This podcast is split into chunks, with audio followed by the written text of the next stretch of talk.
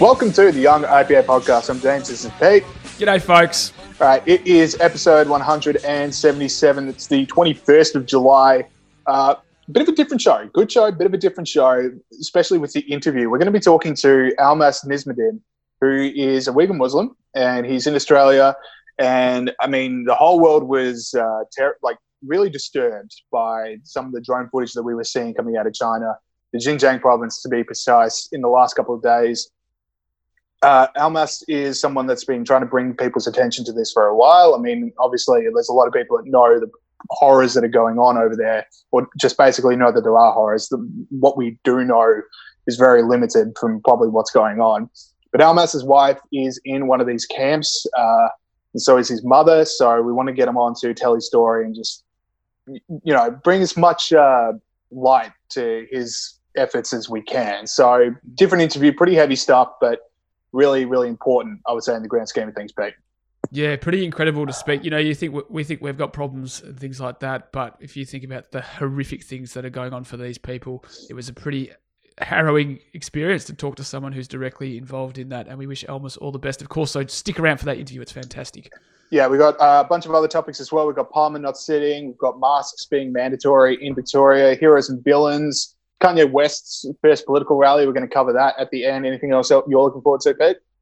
Uh, I am looking forward to talking about my hero this week. Is it's I'll say I won't give away too much, but it's part of my growing development as a, a pseudo monarchist. Oh, I thought you were saying growing development as a human being, but uh, you know, well, so you know, as long as we're developing, all right. Baby steps. Let us let us talk about the fact that Parliament's not sitting. So, Pete, run us through it. Well, I had to take this one because James is so fired up about it and so irate. Um, and I'd get just- into the analysis too quickly. I would have no facts. I'd leave the facts for dead and straight to the analysis. just the straight to the cursing. So, and that of course is Parliament not sitting. They were going to sit for two weeks in August, uh, but now they're saying they're not going to sit until August 24. This is the federal Parliament, of course, that I'm talking about, and this is for safety reasons. They said that you know this is down to the fact that we can't have people flying in from all over the country into ACT and then go, excuse me, then going back to their communities and possibly spreading COVID. Uh, obviously, I mean, I know what I think about this. I think this is ridiculous. The whole bloody economy is running off Zoom, and they've had months to sort out running a Zoom. But I, I want to hear what James thinks. Pete, if I can quote our Prime Minister, uh, Yep. we are all in this together. I th- believe that was a phrase. That was the phrase. It's been That was the around a bit. phrase. Uh, we're all in this together, except uh, the rest of the country. They have to figure out how to work from home. They have to sit on the Zoom meetings. They need the mental health effects that come with working from home for months on end. But for Parliament, that's no, it's too much. Too much of a hassle. Exactly right. And they're gonna. I mean, they're meant to. Frydenberg is making his economic statement on Thursday. Do you do you think this is just a bit of a thing to uh, what's the word? Get around accountability and scrutiny of the decisions being made by the Parliament in this extraordinary time. I I'm probably not going to go that far to like assign meaning to things that are just happening, but Come on. it, it's ex- it is extraordinary. The rest of the country's figured out Zoom. British Parliament figured out Zoom, and the whole Yeah. thing like uh, uh, this is the most important time in at least my lifetime. Sure, your lifetime. I'm sure pretty much every single person's lifetime. I mean, Pete, you are 800 years old, but uh, I I, remember I Magna would say yeah, that was a pretty big time. That was, Yeah. a lot of crazy. decisions need to be made. But the point is, Parliament sat through World War II, Parliament sat through Spanish flu, and then in the time that we are the most connected as a human race Yeah. in history, then we can't go, this is too hard. Like, I get that you don't want politicians flying in from Victoria, especially, and a bit of New South Wales. They get chin wagging with the, you know, a representative from the Northern Territory or South Australia where there is no coronavirus and suddenly there's coronavirus. Yeah. Fine, don't gather in Canberra, but open up a Zoom account. Yeah, I don't know. There's no reason why they can't do it online. They've had months to organise this. I, I Yeah. 100% agree with you that they don't have to do it in person. But, you know, if we Yeah. can't organise an online chat for these guys, then, you know, we might as well give the keys of the joint to China, as far as I'm Exact- concerned. the future of JobKeeper. I mean, this is what 3.5 million people depending on JobKeeper to keep Yeah. bills coming in, and then obviously the people that are relying on other people getting JobKeeper dependents. Uh, suppression v elimination strategies for COVID 19, billions of dollars that are flying out of Treasury at the moment. This is all coming from Evan Mulholland's article uh, in the Sydney Morning Herald over the weekend. So head to I'm glad you said ipa.org.au. this is all stuff that you definitely need a parliament to be sitting around thinking about providing scrutiny, providing opposition, making sure the right decisions are being made. But because a bit hard, no. Absolutely right, and I'm glad that you mentioned that was part of Evan Mulholland's article because I was thinking in my head, gee, I've heard that before. yeah. So I'm glad that you cited it. Well, let's get on to JobKeeper because, as you said, that's an important point. Uh, as you mentioned, paying the wages of 3.5 million Australians and has cost 70 billion dollars has been extended from the end of September through to March 28. So an extra six months will be reduced rate of 1200 bucks a fortnight. It was 1500 bucks. Now it's 1200 bucks. There will be a steeper reduction in payments for the 900,000 part-time and casual workers. So as we've been talking about on the show, James, uh, a number of those people actually received a pay rise as a as a result of this. Yeah, Uh, a fair and few of my friends. Fair few of my friends are definitely turning down a few extra shifts because JobKeeper's paying more. Do not blame them. uh, anyway, so there's there's meant to be stricter eligibility cr- uh, rules around that, and for businesses, um, so that they can more accurately work out what a business's actual loss of earnings are. Job Seeker, which of course is the thing that replaced New Start, which is the welfare thing, will also be at a reduced rate, but will still be on higher than um, that New Start was before the virus. So, you know, I guess obviously we're a small uh, small government free market. Is that right? Yeah, small government free market organisation. Yeah, that is what you think, Pete. I thought I said small market free government, government. for a second. Uh, so you guys know what I mean. So obviously, you know, we're not big on government spending, but if you're going to ban businesses from opening, it is uh, appropriate that you compensate them. Um, I, I think it's good that it's more targeted because that was an issue I had last time. Uh, and I think that, um, yeah, I think the main thing though, we should be looking, looking to end the lockdown quicker and reduce regulation and all that stuff rather than stimulus. What do you reckon, mate? Yeah, I'm, I'm with you. I, JobKeeper just seemed to be the, the fair thing to do if you're going to, if the government forces businesses to shut down for no fault of the business's own, then the government should at least provide some financial incentive. And now that like Victoria is still locking down, New South Wales looks like it's going to go the same way. Oh no, the New South Wales has said when ruling out locking down, which is good on Gladys Berejiklian. But at least Victoria, there's still a lot of people that definitely need it because they literally are banned from going to work. Um, so good for you raising that. I want to. Sorry, I'm I'm still fired up about the parliaments, and I've still got a few Oh. more things to say. 'Cause I want to give. I want to give, and you know, street cred being uh, received to me here, but hats off to Adam Bandt because Adam Bandt seems to be the one politician really flying the flag, uh, flying the flag. Um, publicly saying the parliament should still be sitting. He says it seems 2020 is a year of online meetings of working remotely for everyone except parliamentarians. It is not beyond it is not beyond our wit to work out how to meet in a manner that complies with health requirements. Thank you, Adam Bandt. Hmm. Thank you, the Greens. And also the signal it sends. So Scott Morrison saying we need to uh, not stop trying to eliminate coronavirus. We need to instead learn to deal with this thing. And then for the signal to send for the government to then say, okay, but we're shutting down. Like, how do other businesses and how do other state governments then get the idea that they should be getting people back to work if the federal government's not doing it themselves? Like, they need to walk the walk. I think it. I sort of. You didn't want to point the finger. I reckon it's a little bit of like, oh, it's just so much easier without all these other knuckleheads here disagreeing with us. Let's just. I mean, that can't. I'm not saying that's not a factor because yeah, oppositions kind of suck when you're in government because they get in the way. That's right. And good on Adam, Adam Bandt. You know, who says we uh, don't we play the man on this show? No, You know, never. We we gave him a, cook last week for that allegedly fake letter. But um, Yeah. yeah, no, he's right. On It this. definitely happened, mate. It, it, it hit him square in the noggin from 15 floors up, and it was perfect. It was the greatest. It was the greatest thing ever. No, of course. Oh, sorry. Go on. No, no, I was just going to make more jokes about it, but then the moment kind of passed, and I was like going going back to the well too often. That's all right. That's all right. I don't mind that. All right. So, should we move on to the other major story, James? Yeah, so this one, uh, you know, we do get a big Victoria so- focus on this show, but you know, we do live here, and also it does seem to be the epicenter of Australia's coronavirus right now. Yeah. Victoria, It's not our fault. as well, basically Melbourne and the adjacent Mitchell Shire from 11:59 p.m. on Wednesday. We are going to have mandatory face masks when you're out and about in public, uh, and there's going to be a fine if you do not have one. Now, look, I'm not, you know, obviously I'm in favour of wearing masks. I think it's pretty clear that they work, but this is a brutal look for people that were saying from the start, just trust the experts, get the politicians out of the way, can everyone shut up and just listen to the experts? Because if I can quote the US Surgeon mm. General from the 29th of February this year, seriously, people, stop buying masks, all caps. They are not, not also in caps, effective in preventing general public from catching coronavirus. Uh, sorry, I've clicked down. Unfortunately, yeah, not effective in preventing general public from catching coronavirus, but if healthcare providers can't get to them to care for sick patients, it puts them and our communities at risk. So that is the U.S. Surgeon General telling people to not buy masks in February. Now, again, we should be wearing masks, but I would like a little bit more. Okay, we stuffed up from the health Yeah. Like uh, a bit more like, all right, look, what we said was wrong, but trust us this time, which is hard, but that is what's happening.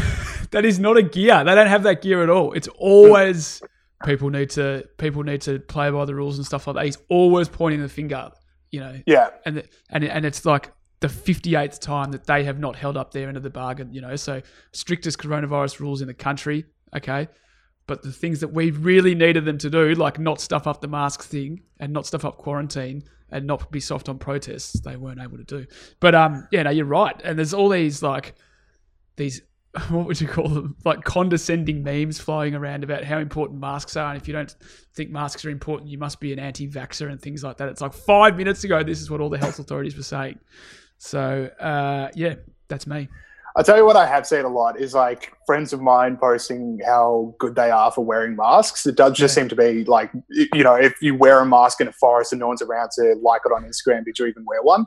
And I got to Yeah. say, like, I actually have some sympathies because because I'm the most forgetful person in the world. I've been trying to like work masks into my daily routine because I know if I leave it till the time that it's illegal to not wear one, I'm then going to forget and get fined. So like, I'm just trying to pre aware, and you do feel a rush of like, oh, I'm wearing a mask. Look at me, Mask Look how boy. important I am. Yeah, if you're wearing a mask and like no one else is, you just feel like, hmm, guess I'm taking this a bit more seriously. Hmm. Yeah, that no, that's exactly right. And then you got to put- go like, actually, I should uh, take my own lunch money for that. like that is the nerdiest thing I've ever done. what's that? What did you just say? I didn't hear the last thing. You Oh, said. just like to get to get like very up uh, up and about for wearing a mask is just like I should take my own lunch money. Like I should bully myself out of Oh, being yeah, that yeah. so uh, arrogant. I, I always sort of feel like I'm in like ER or what one of those. What's that other show? Grey's Anatomy. You know, like I've got House. the mask on. I'm really important. Yeah. Yeah, House. Yeah, I'm the lovable Yeah. renegade in House. Um, and no, but I was I started wearing one. Like everyone wears one. Like last week, everyone was wearing one, and I don't mind them making it compulsory. I'd rather swap. I'd rather them make the mask compulsory and reduce some of the lockdown stuff. You know, so you know, Yeah, it does seem to be that we went masks over stage four, which I didn't even know what stage four was, but I just knew it was going to be scary. But like, you can't keep people at home forever, so at least if they're going to go out and about, they should wear a mask. That's exactly right. Uh, right. And yeah, no, that's really all I've got for that.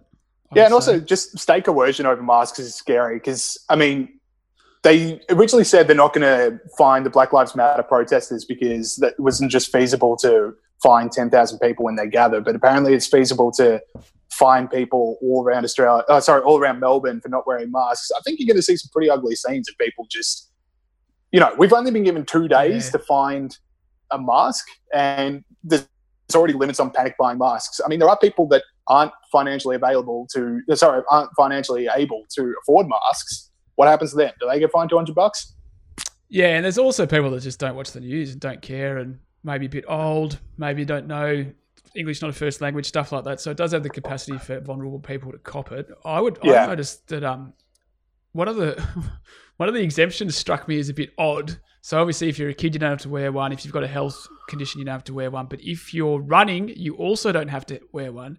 Now surely when you're wheezing along the footpath, blowing and huffing and puffing, you know, and you're spitting, not spitting, but you know, you might be accidentally spitting and you're sharing a path with someone coming the other way, surely that's just as dangerous as bloody walking. In fact, more dangerous than walking. Why is that exempted? uh, i think well because one of my friends is a runner and she was raising that it would just genuinely get extremely hard to breathe and you might have a few like asthmatic incidences which i kind of get but i get I'm, I'm with like i'm just trying to explain it so you rolled your eyes I didn't roll my eyes. you rolled your eyes a little Don't explain it. you just Nah. wanted to go yeah yeah that's right Nah, nah. But I mean, look, there's, I mean, there's a million, there's a million circumstances where lockdown and measures are bad for people. I just, Yeah, it's just odd that they've chosen this one. It's clearly just because this one doesn't sell politically because it's really, it, you basically can't run then. Yeah, for sure. Uh, now, Pete, you saw a poll you wanted to talk about in regards to the masks. That's right. Now this poll, I'm a little bit flat about actually. It was sold into the Australian. It was uh, they called it an exclusive Newspoll conducted for the Australian, and they sold it as this massive collapse in Andrews Daniel Andrews' support. I don't think it's as big as they're saying it is. Uh, it said, uh, what did they say? Unprecedented universal f- support for state and Labor coalition premiers throughout the crisis has turned into a partisan electoral assault on Andrews. So, you know, all the other states, that whatever the leader is, they have a high amount of approval amongst coalition and Labor voters, irrespective of what party they're in. So, pandemic really good for the pollies. Uh, now, the approval Yeah, I think ratings. people rally around the leader in times of crisis. Like you think like patriotism after 9-11 and Yeah. stuff like that. Yeah. natural disasters, terrorist attacks, pandemics. Anyway, so the approval ratings for Daniel Andrews was 57%. That is a 10 point fall since three weeks ago and an 18 point fall since April. Uh, there was an 11 point drop to 61% in those claiming to be satisfied with his management of the pandemic. And the Australians like, gee, that's, you know, that's a massive collapse in his support. Who are these 61% that thinks he's handled the pandemic well? That's unbelievable. How is that not zero? What thing has he handled well about this pandemic? He's got every single thing wrong. 61%? I can't even answer that. I, I could answer the running one. I can't answer that one. That's it, it's it's a really high number, and I just I will refer to the fact people rally around leaders and they don't want to stand up. But yeah, sixty one is extraordinary. It's And I also, really- like I think it might be comparing like people comparing. It's like, oh well, it could have been happened what happened in the US, but Oh, that's right. Yeah, actually, that's not a bad point. Everyone thinks that yeah, it would have happened in whatever happened in America would have happened here if it wasn't for the great Daniel Andrews. Yes, the one man Anyway. standing back. Uh, all right, let's move on to uh, yeah. This is a bit of a uh, somber one. So the whole world captivated this week by that drone footage, which is extraordinary that it got out of the Uyghur Muslims uh, being led into those trains. I mean, it's obviously so reminiscent of photos of uh, people going into the concentration camps and. The world has always said, "Never again." You know, this is our chance to stand up for that principle. I mean, this is something that's unfurling right in front of our eyes. Well, literally now, like we, we we've seen the trains, we know what's sort of going on, and all the stories. I mean, we're going to be talking to someone later in the show about that, but all the stories of forced sterilizations and brutal labor camps. So it's it's incredible that we have this footage, and it's so hard for governments to now ignore the fact that this footage exists. There's a very viral clip right now of the Chinese ambassador to Britain being quizzed on the Andrew Marr show on the BBC about the footage, and he's just got absolutely nothing. He just immediately launches into how beautiful the province is, and just completely ignoring the fact that he's being presented with this video. So it, it's I, I don't know. It's it's really horrific footage, uh, really emotional stuff, but it's it's good to see the world really stand up this time. Yeah, exactly right. So, the, so just for those that don't know, the Uyghurs are a Turkic-speaking minority ethnic group living in Xinjiang province in China. The UN estimates there's between one and 1.5 million of them incarcerated at the moment. And what this is, this is part of the CCP's policy of Sino-sization. I hope I've pronounced that correctly. So the main ethnic group in China is the Han Chinese people, which is like 93% of the Chinese population, and they're trying to make the other ethnic groups be more like them and be more culturally influenced like by them. And of course, China's a very multicultural country. Um, so, and Uyghurs are a Muslim uh, group, and they've been prevented from praying and having beards, and their mosques have been bulldozed and stuff like that. So, in case you've never heard of this before, that's some of the stuff that's been going on like that. And we'll speak to Elmas later a little bit about some of the stuff that's happened to him. So, but what what do you do about it? That's the that's the question. And I think uh, sometimes it's really hard, you know, with stuff like this going on in other countries, particularly a country that's really powerful like China. It's like, what can you actually do about it? Now, what Maajid Nawaz has done, and he's a pretty famous intellectual, which people might be familiar with. He's in the intellectual dark web. He actually used to be a radical Islamist, by the way, which is a very interesting story. You should read about that if you haven't already. He went on a hunger strike and said he wants the uh, the UK government to have a debate about the situation in China with the Uyghurs uh, and start to target members of the Chinese regime who are um, what's the word violating human rights of Uyghur people. Um, and to do that, he needed 100,000 signatures, which he's got. So he's now off the hunger strike, which is good. Uh, and from the Australian perspective, that's really interesting because the U- the UK have what the US have, and that is called, and I don't want to pronounce this incorrectly, the Magnitsky legislation, which basically allows the US to target the individual members of regimes that are um, violating human rights. The UK have that, but Australia doesn't have that, and there's been a debate in Australia Right, recently. target them for what? So freeze their assets. Uh, Oh, right. I was just like, kill them. I was like, oh, Jesus. No, not, not, not that. So freeze their assets. Don't allow them to move around as much. Like don't allow them entry into the US and the UK and things like that. So it's you know like with in the past they've done big sanctions against countries which have sort of punished the poor people in the country and not really hurt the people at the top. So it's a more targeted approach. Uh, and there's been calls from our mate, friend of the show, James Paterson, and people and Penny Wong I saw a couple of weeks ago for this in Australia. So that's really, I guess, the policy outcome you could see for dealing with this, which is just a horrific situation.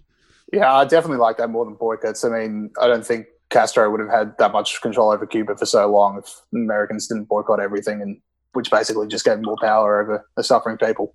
Yeah. Okay. Yeah. Yeah. So interesting stuff like that. Like it's sort of often economic sanctions target the people in, um, yeah, as I said, that are struggling already. Uh, so interesting, but yeah, it's uh, it's really it's it is, it's hard to know what to do because it's just a this big powerful country. Like we're not going to invade China. Um, so yeah. Mm.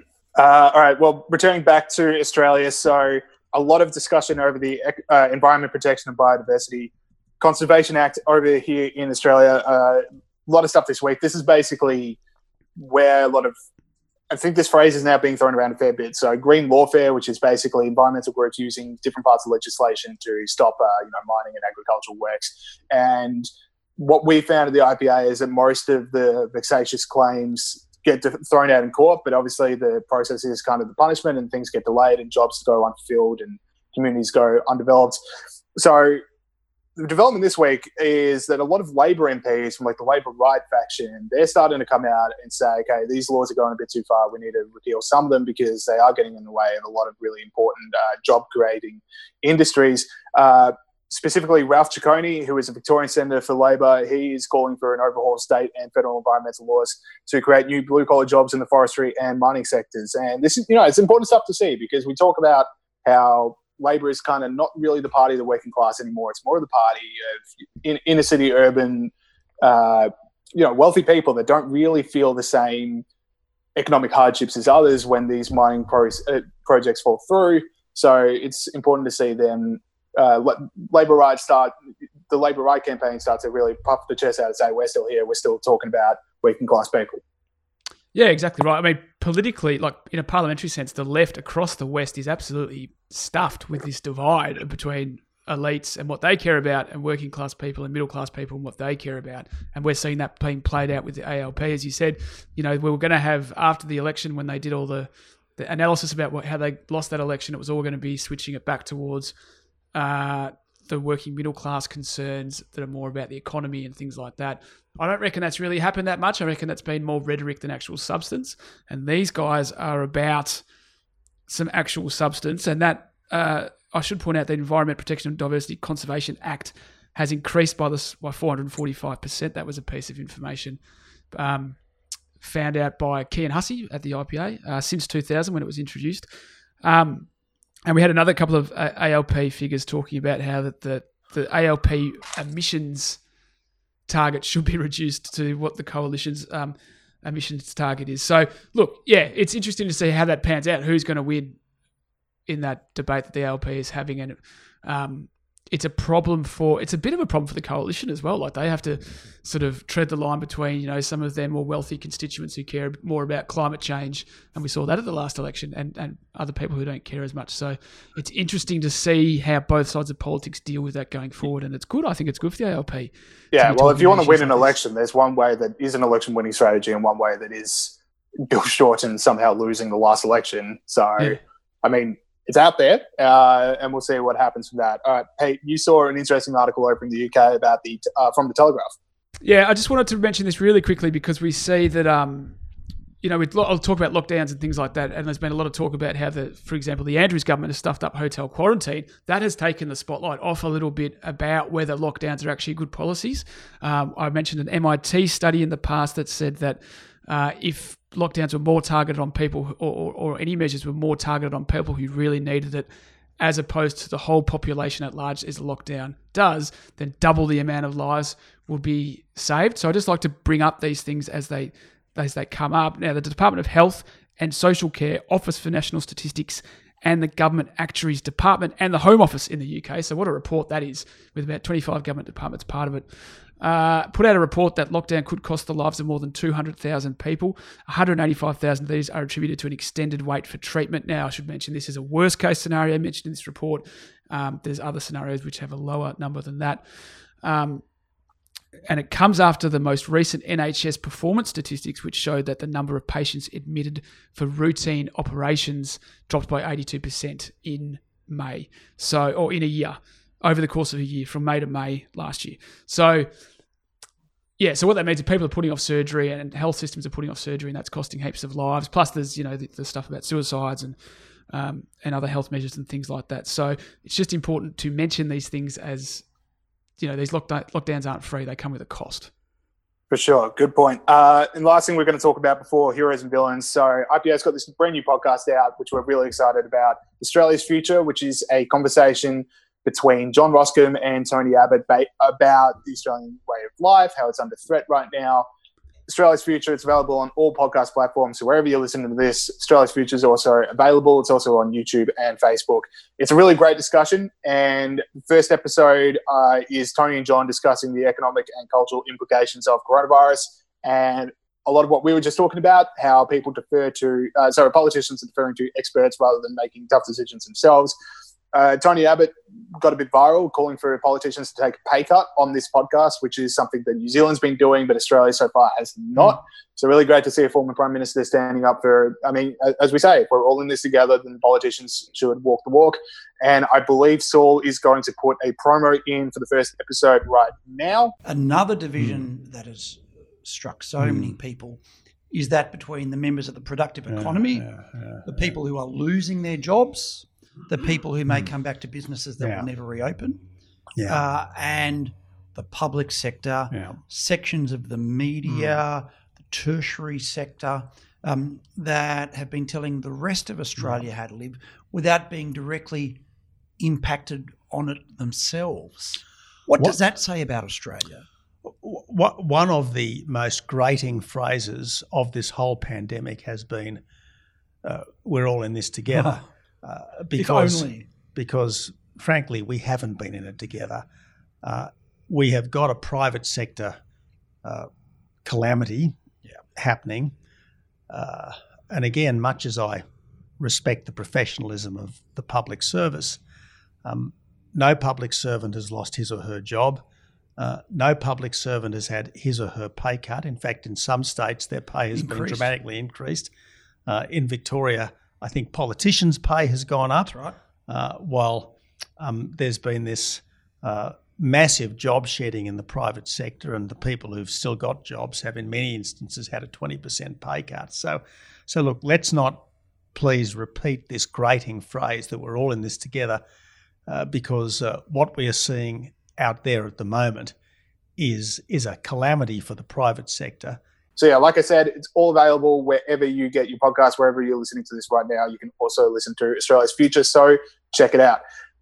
Over to heroes and villains. We'll start off with heroes. The Grunt the Pig Freedom Snort. This is for people that stood up for good things and freedom around the world. Grunt the Pig being the famous pig that was fined in Wangaratta for the crime of being a pig. Mm. If that's not a freedom fighter for yourself, I don't know what is. So, Pete, who is your hero of the week? Well, as I mentioned at the start, James, I was, you know, I'm becoming, I wouldn't say I'm an out and out monarchist, but I start to have a bit more of affinity for the monarchy through this crisis, and that has only been increased by Princess Anne. Because I got to say, like, I've known you like six or seven years now. When mm. we started hanging out, you were very Republican. Very That's Republican. Right. Yeah. Well, I just thought it was stupid, but now I get it. so, like, when the Queen made that speech about how, you know, we'll all. We'll meet again. Yeah, yeah, that's right that she's only given four speeches. That was like, oh, so it's good to have this figure that's above politics, that um, you know knows what it was like back then and is able to give the country continuity and a sense of yeah. itself. And also, I'm still a Republican. They... I think that's Shane Warne. What's that? Sorry. I'm still a Republican, so I say we can make that Shane Warne. Well, if yeah. Shane Warne sat us down and said we'll meet again, everyone would be like, okay, is, we'll get through this. Warney never let us down when we needed him, so yeah, well done. But um, Uh, and I figured out that they were actually a net positive for the budget. That's what changed my mind as well. Um, okay, anyway, Princess Anne, 70th birthday next month, gave an interview to Women's Weekly in Australia where it turns out she's really solid, unlike the rest of those royals who are horrendous politically, even though I thought they weren't meant to be political. It's okay for royals to be political if they agree with me, James. And Princess Anne says of GM crops, uh, it's been an enormous advantage in many parts of the world. It makes it much more likely to be able to grow what you need, which is, of course, a direct contradiction to her brother, Prince Charles. Uh, she says of climate change, which has been, you know, the Australian bushfires were linked by Prince Charles, Harry, and William to climate change. She says, I don't even go down the climate change route. I think the people manage the way people manage the ground is part of the discussion. On veganism, she said, you can't have a world without livestock. You know, I don't mind vegans, but um, Princess is big on cows. Uh, look, there's a few more here, but I might leave it leave it at that. She checked with I checked with Morgan Begg because I do my research, James, uh, our resident royal watcher, and he said that she is 14th in line for the throne. So 14 people would have to die, or 13 people would have to die for her to get it. That sounds like you're planning something, which I'm uncomfortable with. I am absolutely not. It sounds like anything. you've really got a checklist. I just thought because I don't really understand how it works, but apparently, you know, like there's lots of people in front of her. But you know, for showing that all royals aren't, you know, woke muppets, Princess Anne, you're my hero this week. No, decent. All right, uh, mine is so a few months ago. Geez, probably even a few weeks ago, but every week feels like five months. But a few weeks slash months slash previous episodes ago, we were talking about how the New York Times had basically a coup, and a whole bunch of writers were saying that uh, running an article by Senator Tom Cotton over the Black Lives Matter riots put Black New York Times writers in physical danger. None of them offered to resign because of the paper making life genuinely dangerous for their co-workers, which I found a bit interesting. And I thought that was a bit of a fake protest. So this is a real protest going down at the New York Times because Bari Weiss, who was an opinion writer with the New York Times, has resigned from her post last week because of the woke takeover of the New York Times. And she did a mm. really good resignation letter. She put it online. It was an open letter. And uh, I'm going to read a little bit from it. So bear with me. But basically, here's the reason why she resigned. A new consensus has emerged in the press, but perhaps especially at this paper.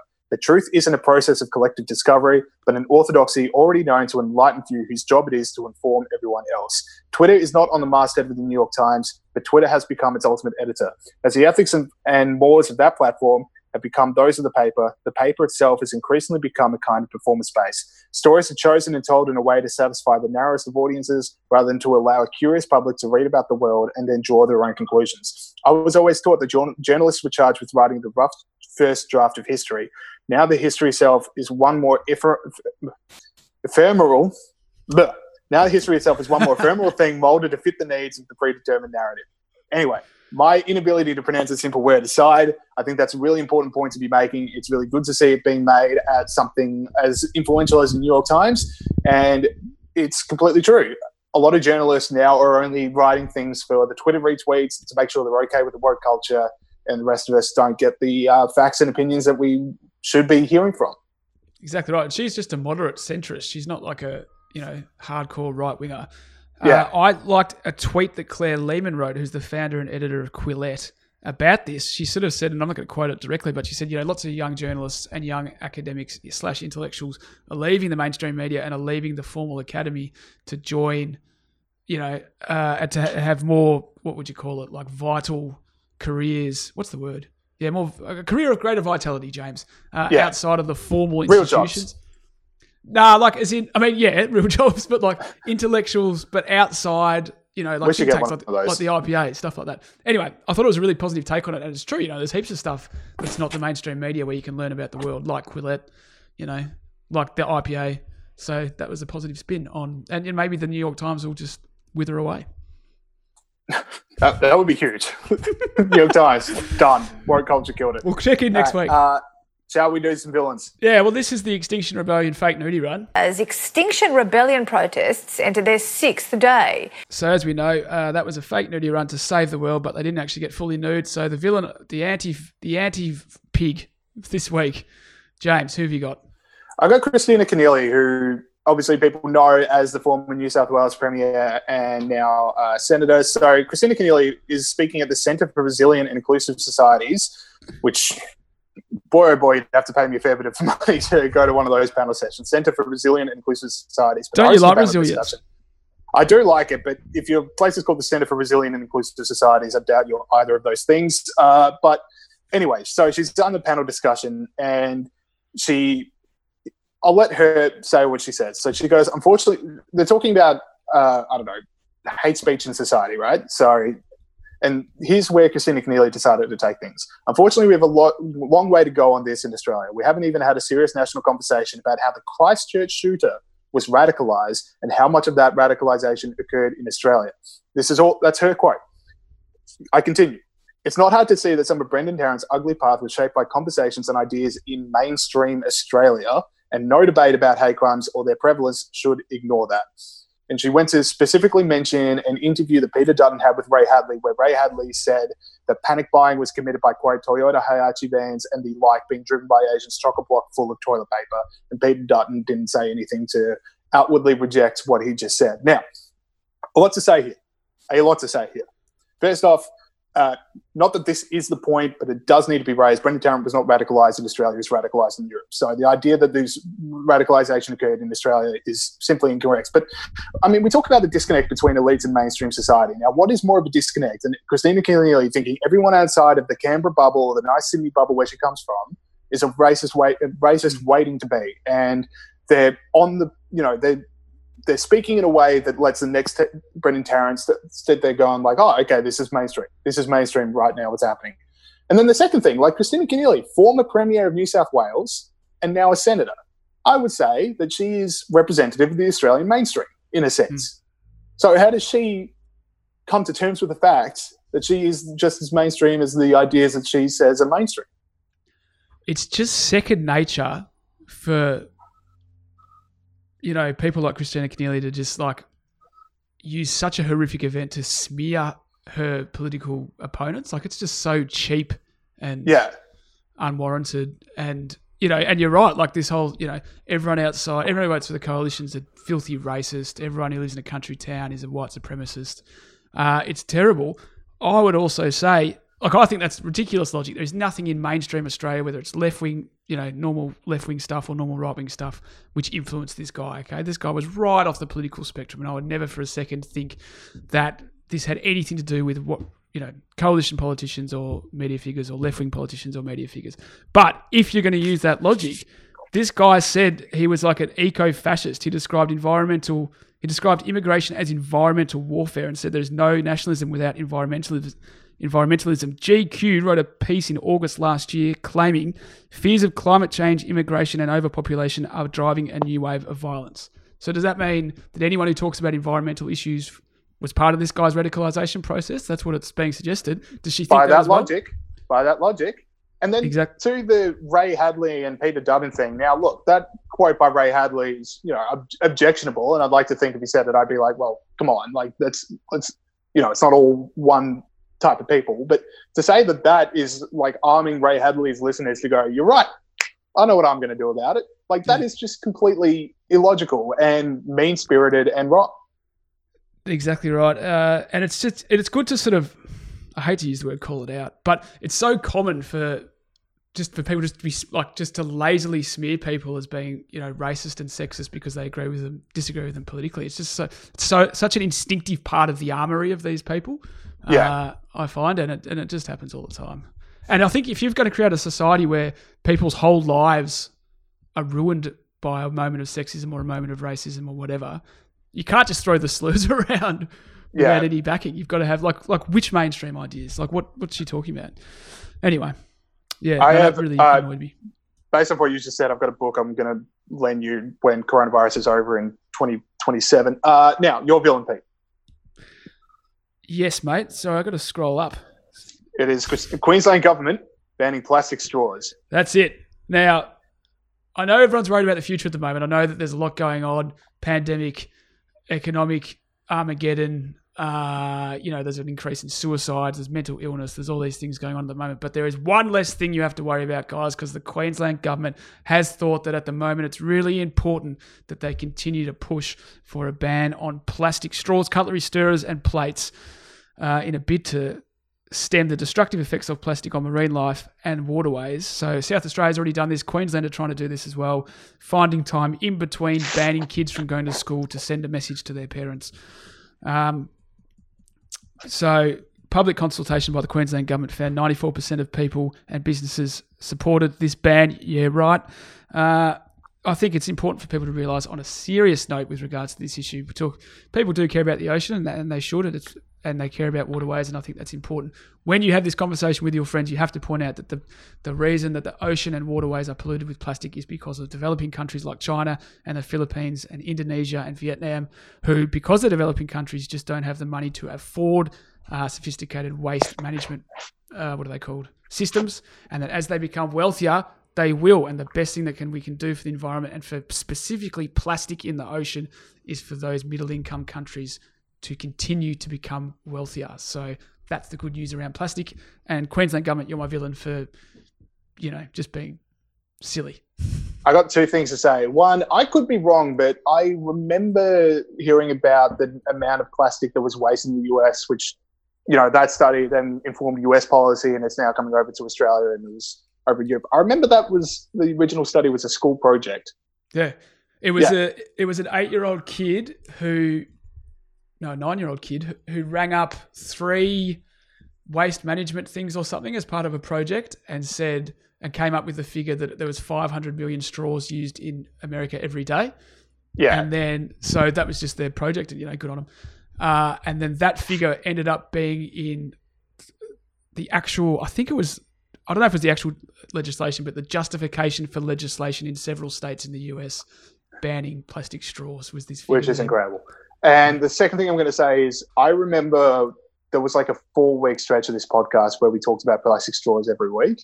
Hmm. And I miss the old world. I miss pre coronavirus world. Yeah, yeah. Remember when that was like the biggest thing in the world? Yeah, straws, man. And we used Oh, to we used to laugh at crazy woke ideas, and now it all happened. oh, just I, I, I hate coronavirus. I, I, I hate it. I know it's a controversial opinion to hate coronavirus, but I hate Yeah. coronavirus. Well, he's brave. It was a brave opinion. Uh, yeah, it was controversial yet brave, which is what people come to this podcast for. Okay, uh, now we are going to go to our interview. I mean, it's it's pretty heavy stuff, but it, it's just so important to be talking about. And like Pete said, this is a guy, uh, Almas Nizamidin, who uh, has, has suffered a whole lot at the hands of the Chinese Communist Party's approach to Uyghur Muslims, and we're just going to let him tell his story because people need to know about it. People need to know what we're up against as a, as a human race right now. So we'll go to that now. Okay, we now welcome on to the show someone I'm really looking forward to talking to. Uh, Almas Nizamidin, welcome to the show. Thank you, guys.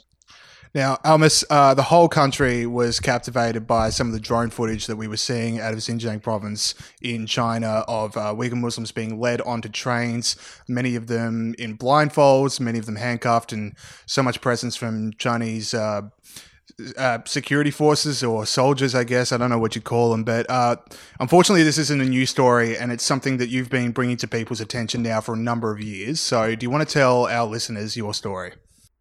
Uh, thanks for having me, first of all. And also, uh, my situation is a little bit complicated for all of us. I'm from, I'm my, my nationality is Uyghur. I'm Uyghur Australian.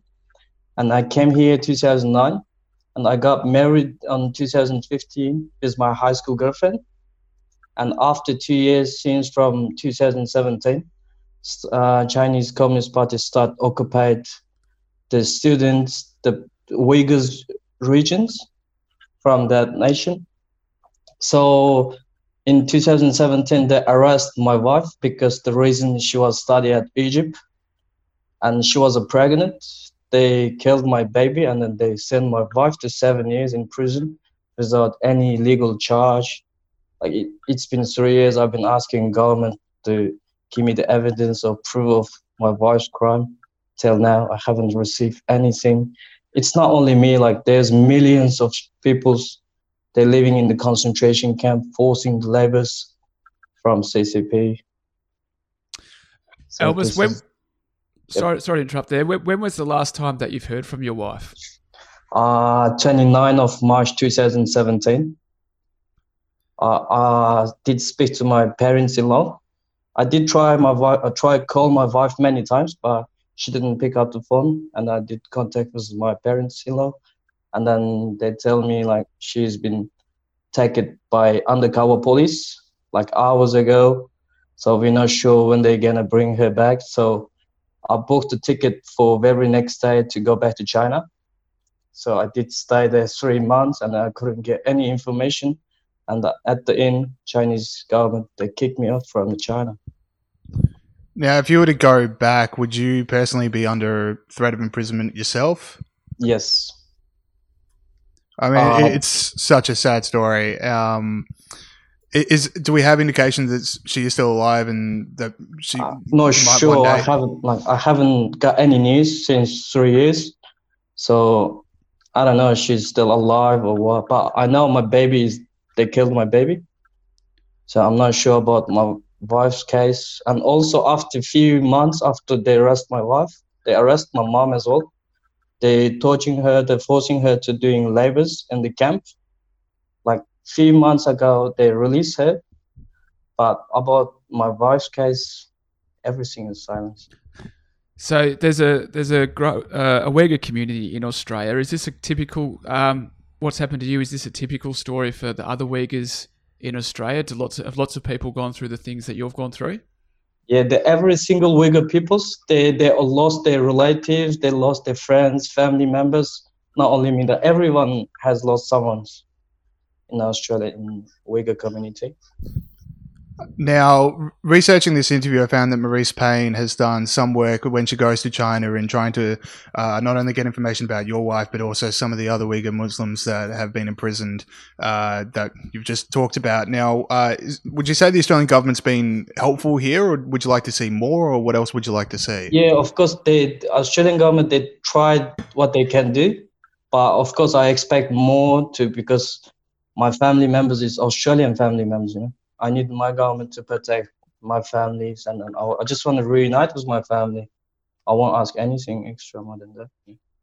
So, Almas, uh, you are a pretty prominent campaigner for the rights of Uyghurs, really. There's a number of news articles about you and your story. Has that led to you being harassed and intimidated by uh, CCP operatives within Australia? And has that occurred to other people as well? Not here at the moment, but when I'm talking to my mom on the phone, she always like telling me I have to more be careful when I eating, when I driving. I don't know what CCP speak to my mom, what they say to her. Maybe they can say to my mom, okay, we can do whatever we want. We can kill you, son. We can do something to you, son. So at the moment, I haven't received anything like that. I'm still scared. Uh, Almas, communism and socialism seem to have really come back into uh, popularity over the last couple of years, especially among young people. And China being the world's most prominent communist country, prominent communist country right now, what would you say to people uh, who are thinking that these are the kind of government uh, structures that they want to go and pursue? Yeah, I want to tell the peoples, tell the worlds, they need to open the eyes. Like China now, they're trying to control whole the world not not only in Xinjiang or the Central Asia area, even they they want to take the Australia, they need the land. That's what they do to us, you know. Like 70 years ago, they come to our country, they occupied us. They exactly wants to do to the world. They want to control the world. That's why I want to say to the government, the, the government, to the world, they need to be, they need to stand up for the justice, human rights. Otherwise, like happened to us now, it will happen to you all maybe soon. So we need to be more careful. Almas, so a lot of people listening to this will want to help uh, you and get involved in efforts to help your family and other people that are dealing with the same kind of thing that you're, you're dealing with around the world.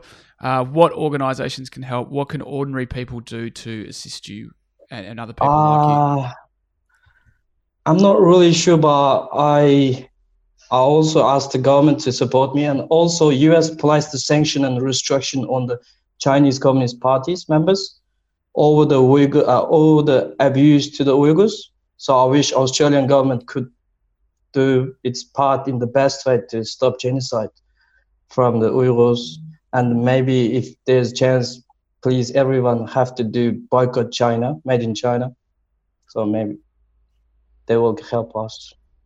Yeah, I was going to ask you about that. So that we, we spoke about that earlier on the show, the the Magnitsky, uh, um, the framework that the United States have worked and the UK have worked. Australia doesn't have one at the moment, but there are pushes on both sides of politics for that kind of rule to be implemented.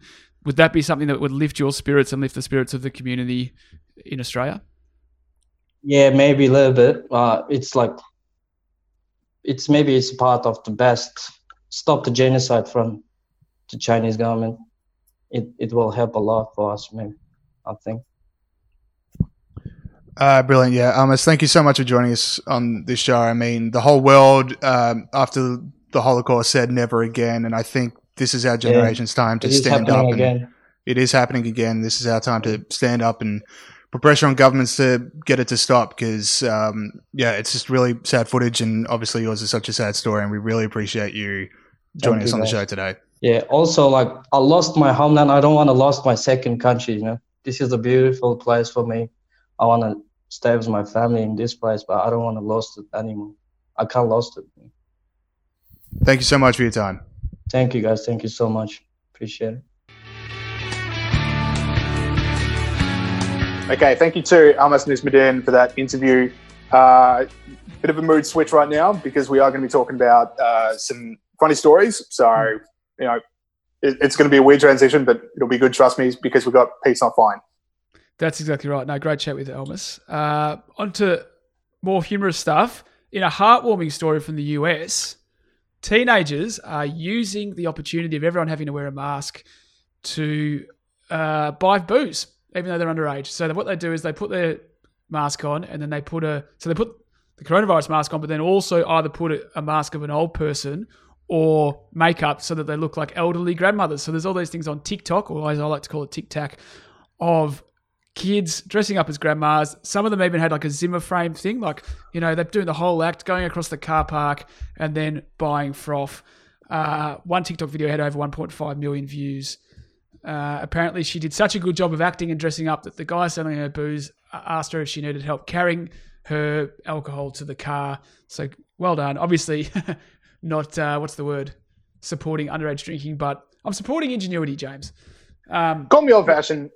Call me old fashioned, Pete, but I, I miss the days of the two kids in a trench coat, one standing on top of the other.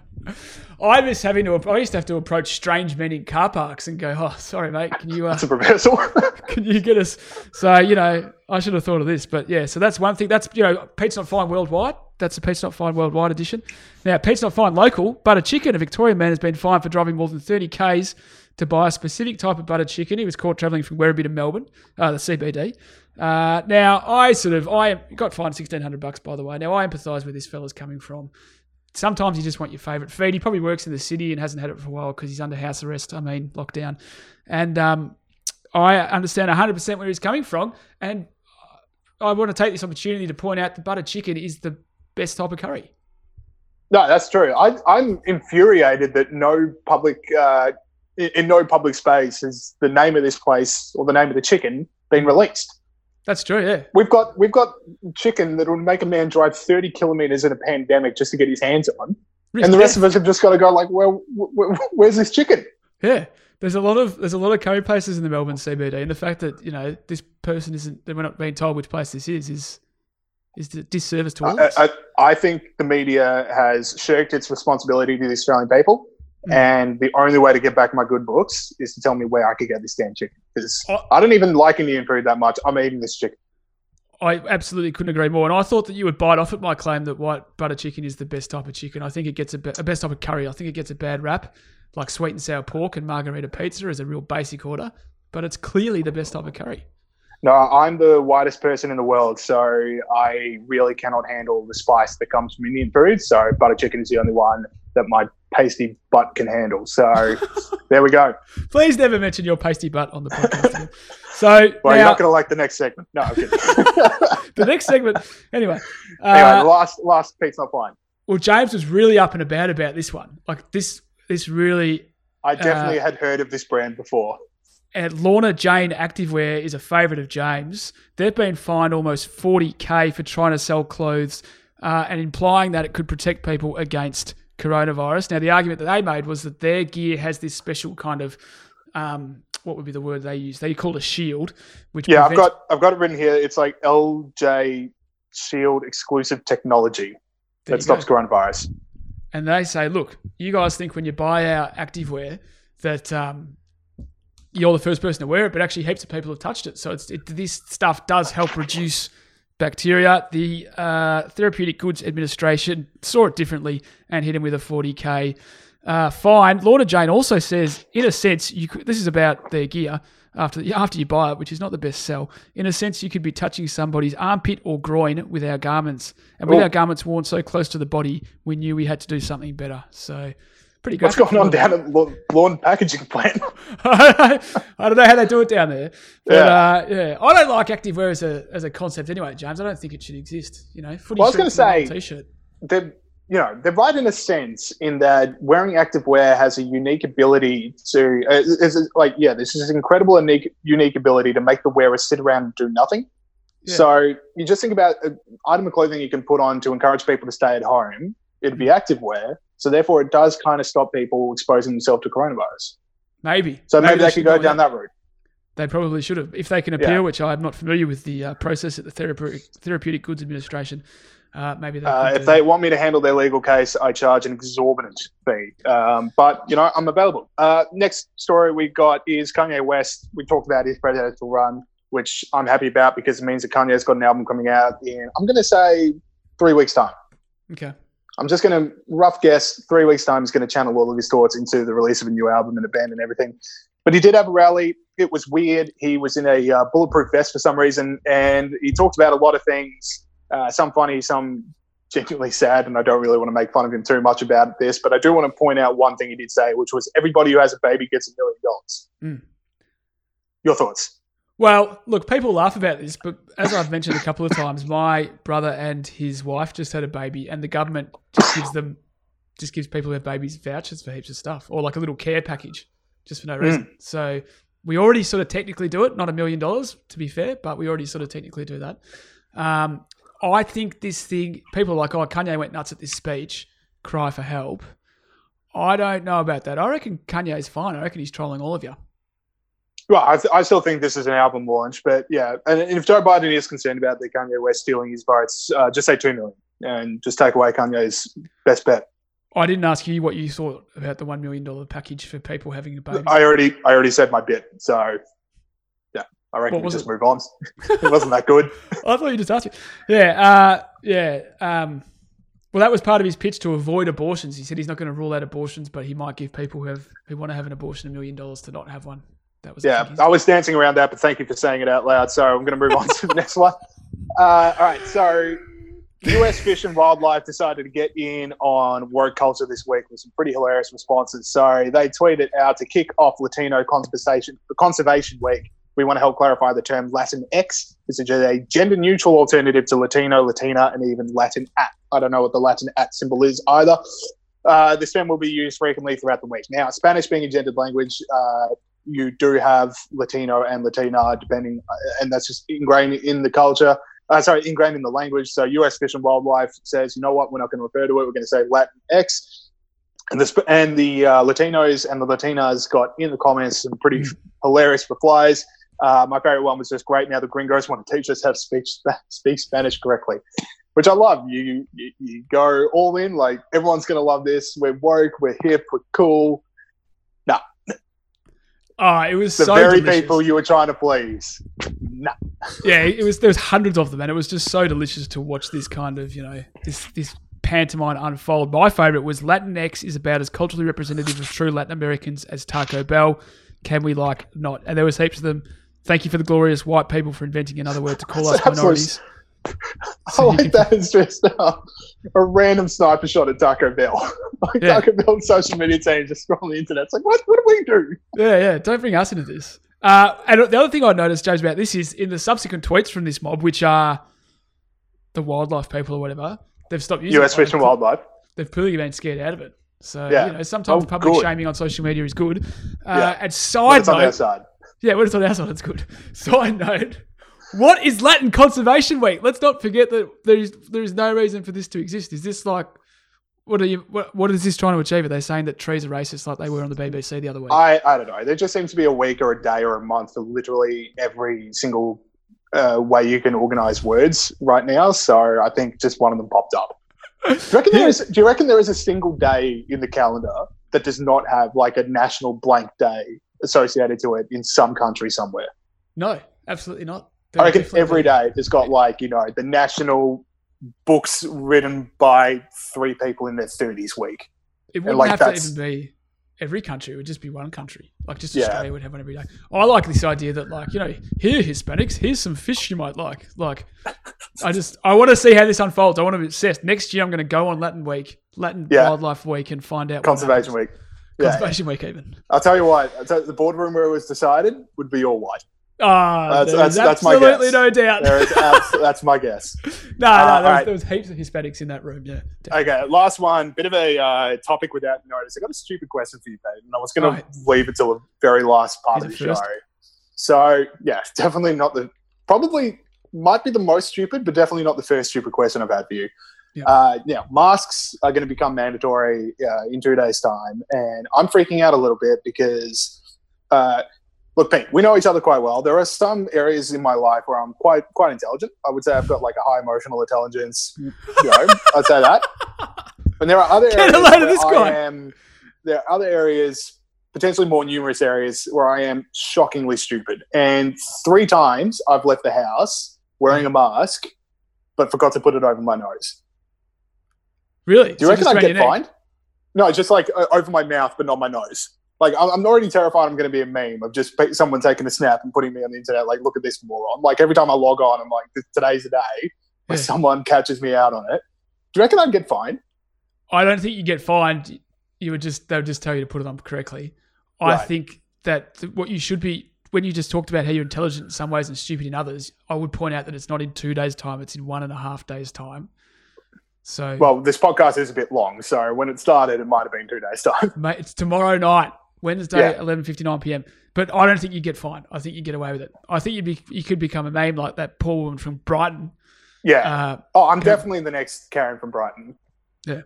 So, did you see Daniel Andrews mentioned her in a press release? What a That was a bit much. It's like, mate. Anyway, this has gone long enough already. But no, I don't think you get fined. All right, good. Because otherwise, I like I just wouldn't leave the house. I do not trust myself to not to remember every single time to put it over my nose. Anyway, that is it for the show this week. Uh, yeah, and you know, make sure you're leaving us that five star review or any review on iTunes. Make sure you're telling your friends and family about the show. Check out Australia's Future and all the other podcasts we do around here. Five favorite books. Um, uh, looking forward podcast. We still get a whole bunch of listeners for the great books of literature, which came out like two years ago, which is always good to see. And uh, yeah, thank you to Amal, Amal, Almas. Uh, sorry, thank you to Almas Nizamidin for a really important story. And we'll see you guys next week. See yeah.